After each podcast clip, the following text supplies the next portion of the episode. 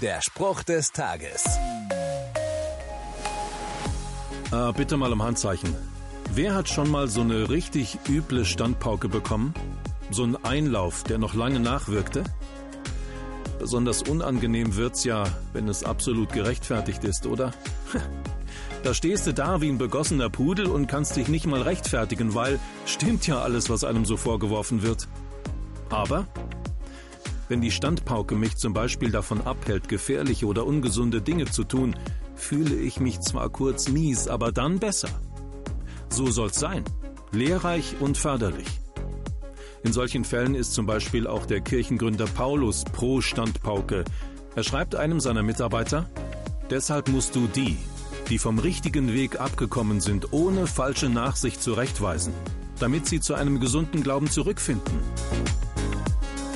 Der Spruch des Tages steht in der Bibel.